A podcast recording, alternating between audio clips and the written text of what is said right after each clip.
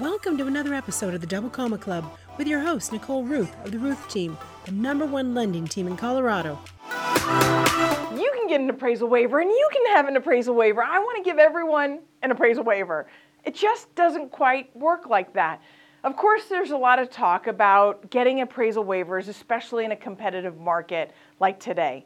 So, what is an appraisal waiver and what do you get to do once you have one?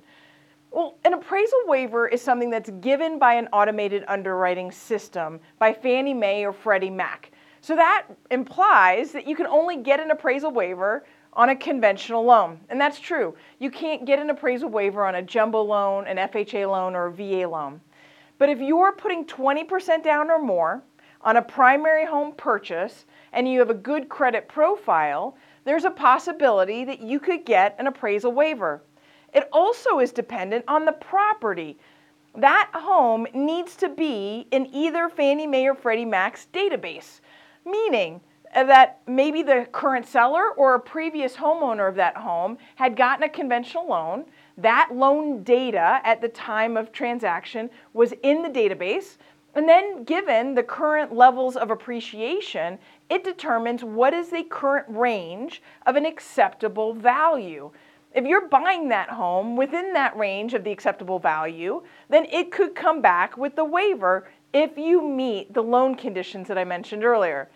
So, knowing this up front before you go put in an offer is even a competitive advantage. When you're going up against other bidders and you can waive the uh, appraisal deadlines, it gives you a quicker close and a more competitive offer.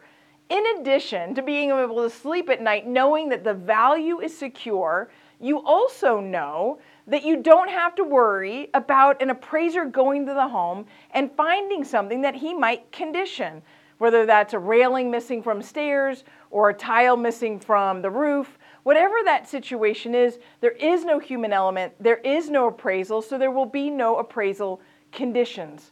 You will also save anywhere from 600 to $850 because you don't have to pay for that appraisal fee. There is no appraisal waiver fee, so that's a huge benefit.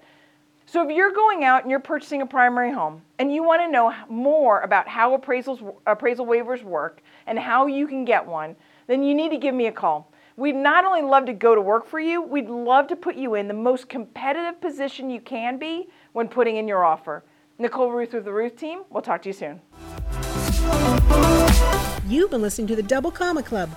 Never miss an episode. Subscribe at thedoublecommaclub.com to hear more success stories and to get free tips on how you can get on the path to becoming a millionaire through real estate at any age.